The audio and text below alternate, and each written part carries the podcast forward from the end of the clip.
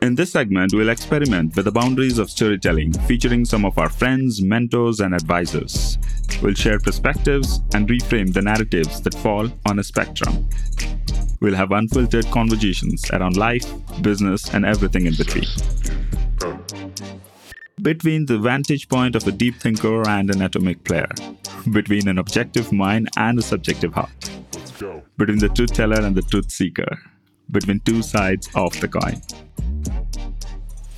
Hello everyone. Today we have Gagan Biyani, who is an Indian-American serial entrepreneur, marketer, and journalist. He was a co-founder of Udemy, an online education company, and was also the co-founder and the CEO of Sprig, a food delivery company. Now he leads Maven with a massive $25 million Series A fundraise from Andreessen Horowitz. Welcome to the show, Gagan. Thanks for having me.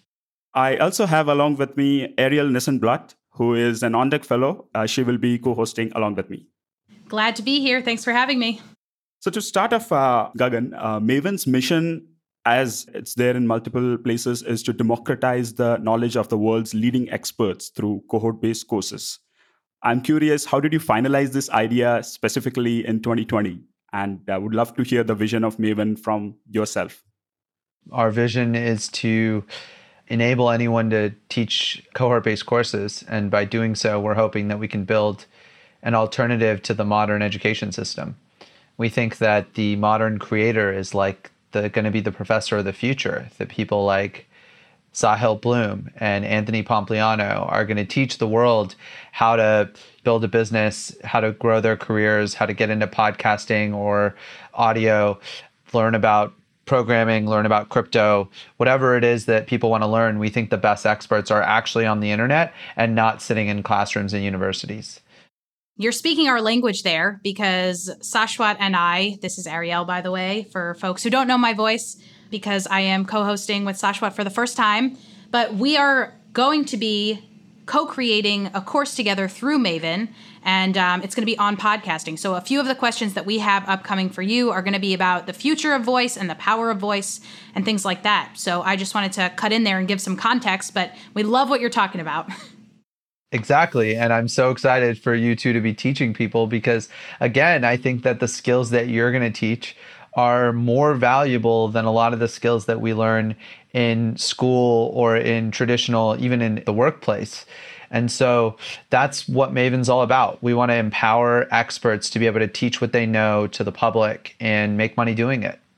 So I think 2020 and 2021 were very unique years, Gagan. So in 2014, there was an article by Justin Fox, who had mentioned in the HBR article that the way to succeed in business by bundling and unbundling. So he was quoting something from Jim Barksdale.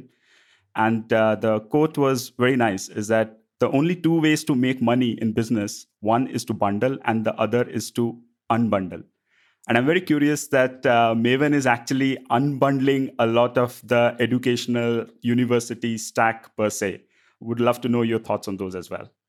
Yeah, I 100% agree with that. I would say that Maven is taking the educational experience of learning, specifically just learning a new skill that is useful for either your career or for lifelong learning for your personal life, and rebundling it over the internet, or we're really unbundling it and offering one portion of that over the internet. So Maven does not provide, some sort of four-year certification program. It doesn't have a aspect of credentialism, nor does it have a long-term community. There's definitely amazing community built within a course, but not outside of a course.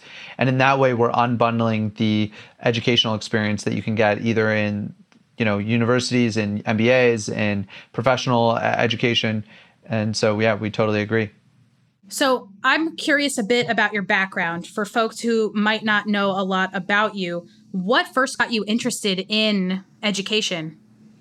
I think it's my own education. I was a fervent student growing up. I got great grades all the way through junior high and really believed that the way out for my family was for me to represent my family in the workplace as an educated man. And unfortunately, I was fairly disappointed when I entered high school and started to realize as I got older that the adults that we're teaching our future generations were not necessarily providing as much value as I thought they were. And I don't think that's because teachers are bad. I love teachers. I think it's because the entire system of education that we provide is not built for the 21st century, and it does not attempt to take advantage of new things and help teach students in a way that is more useful. So basically, I was frustrated with my own education, and I felt like education was a barrier to success. I felt like I was spending a bunch of time on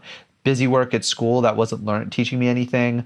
I felt like I was being treated poorly by teachers for wanting to do things creatively and doing things above and beyond what the classroom required, things that would help me in my future professional life, but that actually hurt me and got me in trouble in my high school experience. I felt the same thing happened in college when, because I went to a public school, I was essentially punished for going to a public school and not having the same grade inflation that you have at private schools.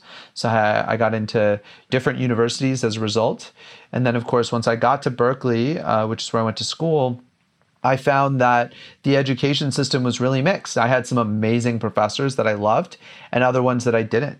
And it just feels like this system needs to get blown up a little bit. And so I've been on a mission to do that on and off. The mission has definitely had some major breaks, but I've been on a mission to do that for a lot of my life. I completely agree with you when it comes to kind of being treated differently for having different learning styles growing up. I always say now that I've discovered podcasts, I listen to 40 hours of podcasts a week, and I'm learning constantly through audio. And I always say, like, if podcasts or audiobooks were more accepted as a learning forum when I was growing up, I would have had a lot more self-confidence as a learner. And so I just think you're right that we do need to kind of blow up this traditional model of education. And I love what you're doing at Maven. And then I love the notion of empowering others to help learning happen all across the board. So just super grateful to be connected and in the larger Maven ecosystem. Yeah, we're so excited to have both of you. And I agree, audio, I listen to audiobooks every day, basically. And I'd say at least 50% of the books I consume are consumed over audio. I also am a fervent podcast listener. So I wholeheartedly agree that it's a great way to consume information. You get a different feel of information when you read it on a page than in audio. And sometimes I prefer a physical book. Sometimes I prefer the Kindle. Sometimes I prefer to audio. But why can't people use all media that they want to when they're trying to learn something? And the goal should just be to achieve what you want in your career and your life. And Gagan, especially in the Maven Accelerator, when we were interacting with a lot of fellow instructors, we loved that experience because they were really top-notch. They were the best in their specific fields as well. And one of the research that I was doing in the background was that some of the best qualities of exceptional facilitators, of course, they have the clarity, they have the knowledge, they have the spirit of service, thoughtfulness, etc., embedded within them.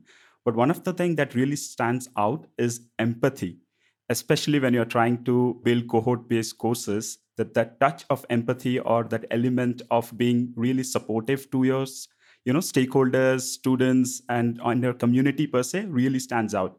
And that's what even I felt within the Maven ecosystem as well. While I'm having conversations with VSCO as well as Shyam Mansali, somehow the touch points were really empathetic. And I'm just curious, how did you create it? Because I'm pretty sure 10 years back, your way of operating businesses and, when you were just starting off as an entrepreneur, it would be very different.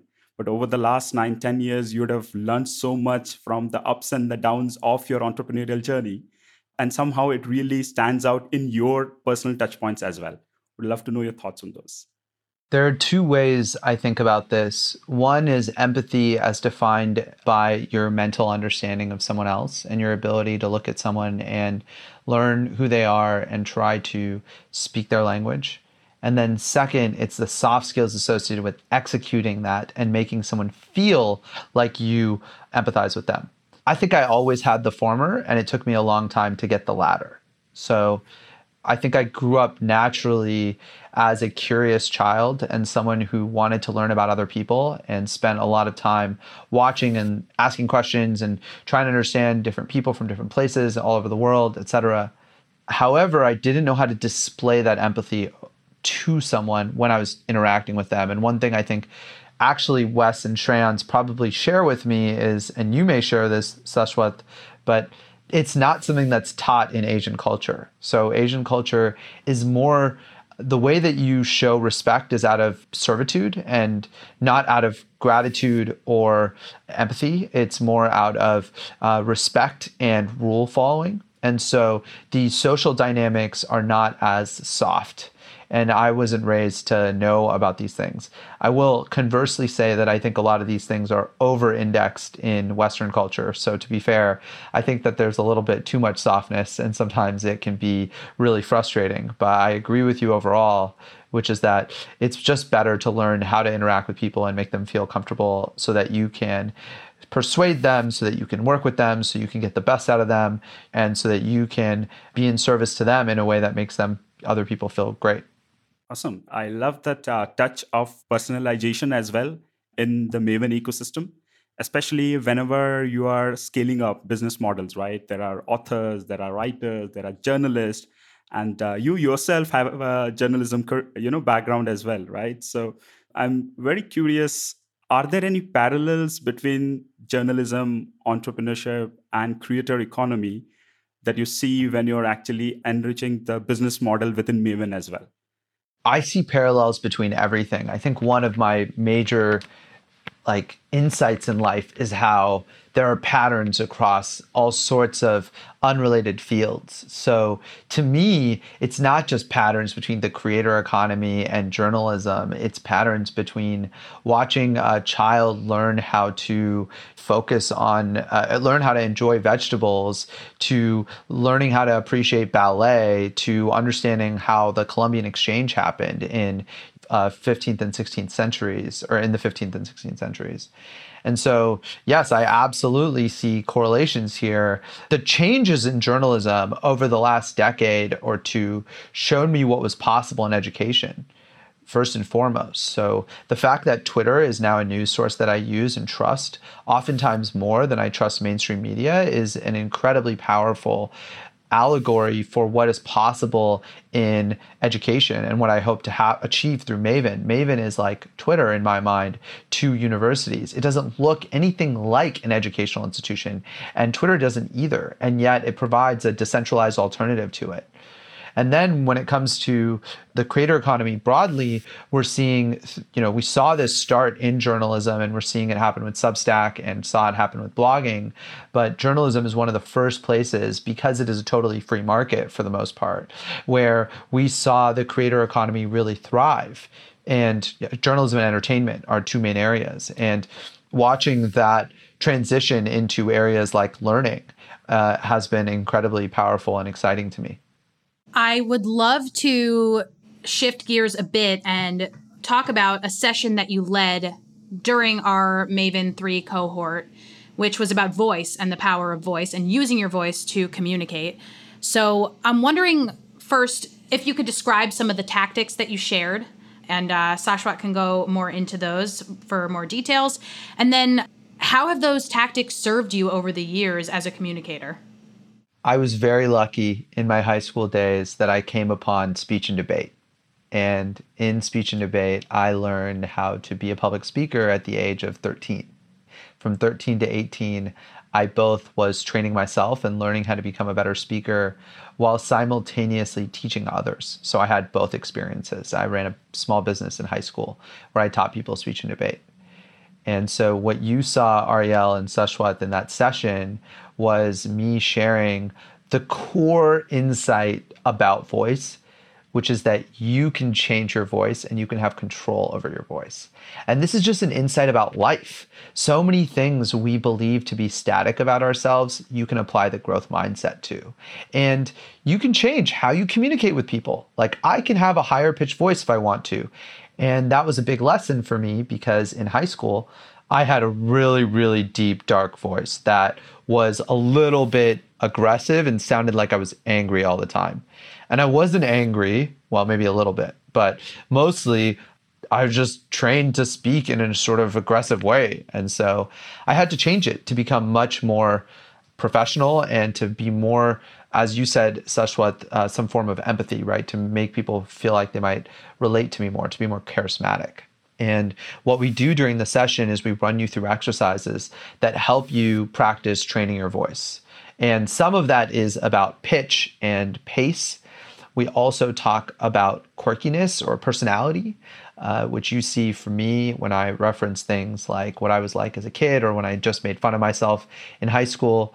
And then, of course, we also talk about ironing out the quality of your voice, just getting rid of ums and uhs and making it more clear. So we do a ton of drills. Some of my favorites.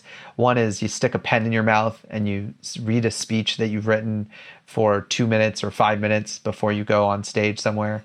And it just sucks all of the saliva out of your mouth and helps you speak more clearly. I wish I had done it before this podcast because I can feel that I could have used it. Another exercise is an drill where you say after every sentence word, and it trains you to stop caring about the word and stop using it. So these are different drills that we teach in the workshop that I learned in high school that can help you improve your speaking. My mind is blown. That's so awesome. Super helpful to me. After this, I'm about to go lead a live session, so I will definitely be employing some of those tactics. I really want to try the pen thing. I'm going to have to leave myself a few minutes to do that. That's super cool. Thank you for sharing. I'm wondering, kind of going off of that, with your experience founding edtech companies, where do you see cohort-based education going in the future? I mean, you've talked a little bit about it, but what do you think if you could envision 50 years from now, where do you think programs like Maven will be, and who do you see as the ideal learner of Maven-related programs? 50 years is a long time. I'm probably thinking, well, let's go with 10 to 20 if you're okay with that, yeah. Ariel. That's where I'm going. I'm thinking 10 to 20 years out right now. And what I expect is that we are building the building blocks. We are setting the foundation for an alternative education system through online learning. Those building blocks are the best knowledge out there, and the best way to consume that knowledge should be available over the internet. And we got pretty close with video-based courses and podcasting and audiobooks, but these are single-player games. And the challenge with single-player games are that they are not motivational, and learning is extremely difficult. It's much easier to learn in groups and to learn with some accountability. So cohort-based courses take these asynchronous one-player formats and turn them into multiplayer formats that are far more effective. So 10 years from now or 20 years from now, I expect that there will be hundreds or thousands of classrooms around the world where instead of students interacting in person, they'll be interacting over a digital course, and they'll learn most of the content digitally, and then they'll get in touch in person to actually relate to each other, get to know each other, hang out, and maybe do some physical, interaction. And I think that you can imagine a world 20 years from now where if you want to learn any particular skill, like you're an executive, you're a CEO, and you want to become a better CEO, or you are just graduating from IIT and you want to learn how to be a successful engineer in the workplace, you will go online and you'll have an amazing community there for you of other people who are in the same spot who want to learn the same thing you want to learn. What that unlocks is that we'll have the degradation of the institution. We will see people seeing college and these like regulatory frameworks around what you should learn and what you shouldn't learn as less credible than actually learning on your own. And people will view learning on your own as more powerful. And schools and universities will have become less gatekeepers or less strong gatekeepers for who can get great jobs. And I think that will be a major boon to our society because these gatekeepers are increasingly expensive. And so they're creating a significant amount of debt for society, and they're decreasing in effectiveness. So they're not actually teaching people the right skills to be successful.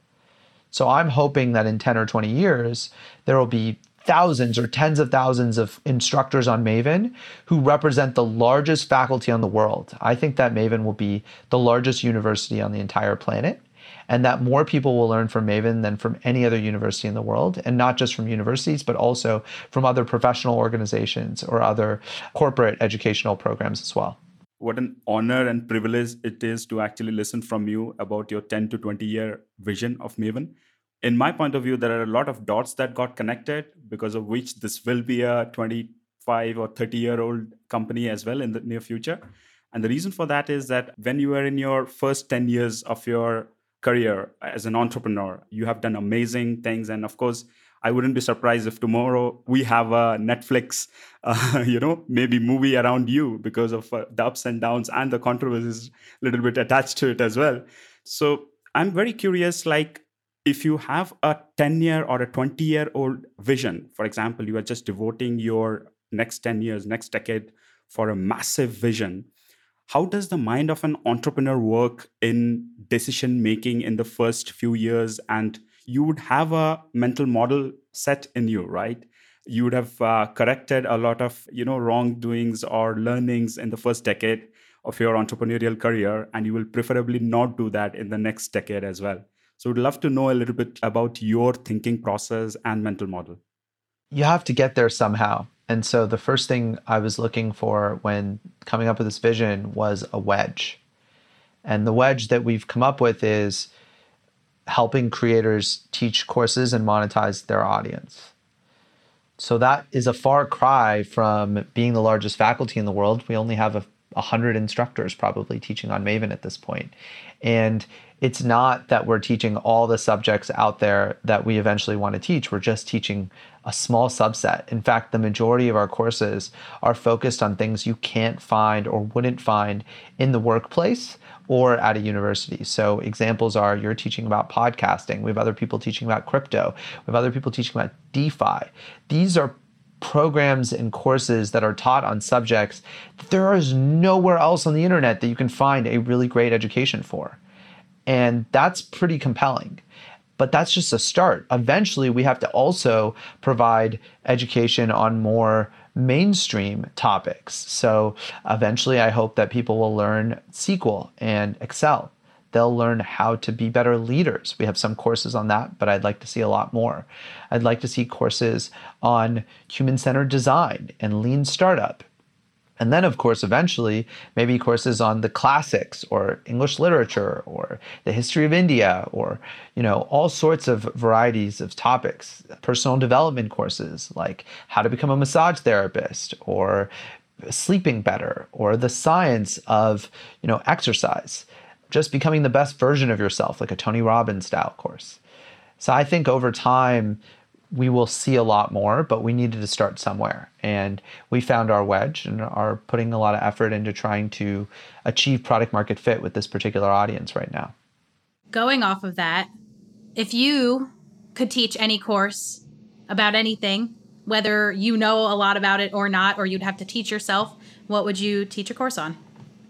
I spent 3 years traveling and off work before I started Maven. And the biggest lessons that I learned are a combination of anthropological, geographic, historical, and sociological with a bit of economics.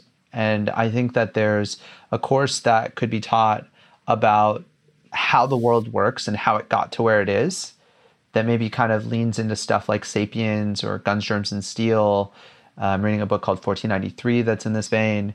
That's a subject area that I don't think I'm qualified quite yet to teach this subject, but it's a subject that I'd really love to teach. And I'd love to teach about how different cultures around the world today differ, because I think that one of the biggest challenges we have is, as a society, particularly the internet-based, white-collar society that is mostly America-dominated, we kind of have a very, very narrow view of what culture is. And we almost ignore the existence of 95%+ of humanity today in our conversations around race and gender, our conversations around workplace dynamics, our conversations around how wealth inequality is spread. Like, all of these things are influenced by a very, very narrow set of data points. And I think those data points are total bullshit. So I would love to teach a course that brings in more context to people and provides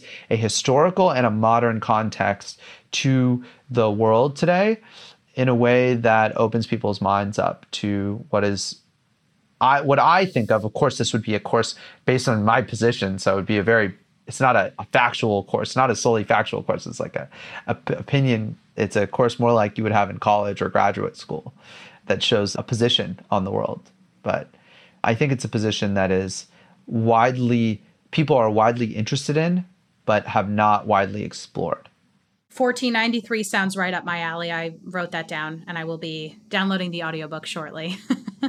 It's amazing. Yeah, fascinating. I can't wait. Book. I'm reading a book right now called New York by Edward Rutherford, and it's all about like the founding of New York, and it's about the 1600s, and it's just amazing. It sounds kind of right up that alley, kind of the foundations of modern society, but also exploitation of natives. It touches on everything. It's really, really well done. It's teaching me a lot, and I'm listening to it. I love it. I want to ask a question about your worldview, and then I think we're going to wrap it up, but I think this will kind of give us a great sense of how you became the way you became and how other folks can kind of take from that. So we read on your website that you grew up in a household where you spoke what was on your mind, often with an exaggerated tone and extreme language. And then in parentheses, Indian and Jewish people can probably relate. So I'm Jewish. Sashwat is Indian. So I'd love to hear about the connection that you find between the two cultures. Well, somehow in my life, I've noticed, and there's a whole like category of relationships called Hindus or something. But I've noticed that I've gravitated towards Jewish people, and more broadly, I've gravitated towards immigrants, frankly. So I think Jewish and Indian culture are examples of cultures where the immigrant mentality persists across generations. And that's really the common thread here, not really that the races are particularly related. I think that we're actually related to lots of other mindsets. I know Argentinian people who moved to the United States who have a mindset similar to us. And I know people from Eastern Europe. And I know even, frankly, some people from England, which is a culture that's very, very different from Indian culture. But I think that it's an immigrant mentality, really. And it's a mentality that has a lot more gruff to it, because most people who are immigrants made the journey over to a new place. And this could be, it doesn't have to be in the United States, but just a new place, because they wanted more out of their lives and they are less satisfied with whatever is going on. And that creates a lot of changes in a person. And one of them is, and this is a cultural value that I'm exploring adding to our Maven cultural value list, is ultra honest. So I was talking to a friend today, actually a colleague who happens to be Jewish, interestingly enough, and I believe he's Jewish. Actually, I don't know the exact, I don't know like the, I don't know for sure, but I'm pretty sure he's Jewish. And he and I were talking, and he said one of the big differences between Maven and a previous company he worked at is that at his old company, if people disagreed, they would play this dance of saying, I don't know if I agree with that. And I don't know if I agree with that means. It means I disagree. But it's couched as you don't know, which confuses things, because now all of a sudden the word I don't know doesn't mean anything, because it always means no. He joked at Maven how when people disagree, they just say, I disagree. So that way, when someone says, I don't know if I agree, it actually means like, hey, I'm really not sure if I agree with this. Like, maybe I do and maybe I don't. Instead of, I definitely do not agree with you, which is like, this is like a very common bastardization of language that occurs when you're being too passive aggressive or too nice, is that you actually lose the point of your communication, because you're consistently playing this game of, how do I water down what I'm saying so that it feels better, instead of just accepting that disagreement is not bad. It doesn't have to be negative. Like, we can disagree and still be best of friends. In fact, we can be better friends, because we have the respect of each other to be being willing to be honest with each other. And so that's something that I see in Jewish and Indian culture. You know, there's plenty of tropes within Jewish and Indian cultures that talk about the honesty of Jewish and Indian parents towards their kids, you know, and that's something I see that's really in common. I think it's in common with a lot of immigrant cultures. Thanks a lot, Gagan, for being ultra honest. And a lot of our entrepreneurial fraternity is really rooting for your success on the sidelines and right on your face as well. And it was a pleasure talking to you, and so happy that you gave your time to us. And we are also wishing you all the best for your upcoming wedding next year. If I right, I think the entire VC community is also aware of that. So congratulations and best of the wishes from the Maven community as well. Thank you. And I'm so excited for y'all's course. And I can't wait to see your students react to the amazing experience they have after they've experienced, for a lot of people, I bet it'll be their first cohort-based course. So I'm excited to hear how it goes for them. Thanks a lot, Gagan. Really appreciate it.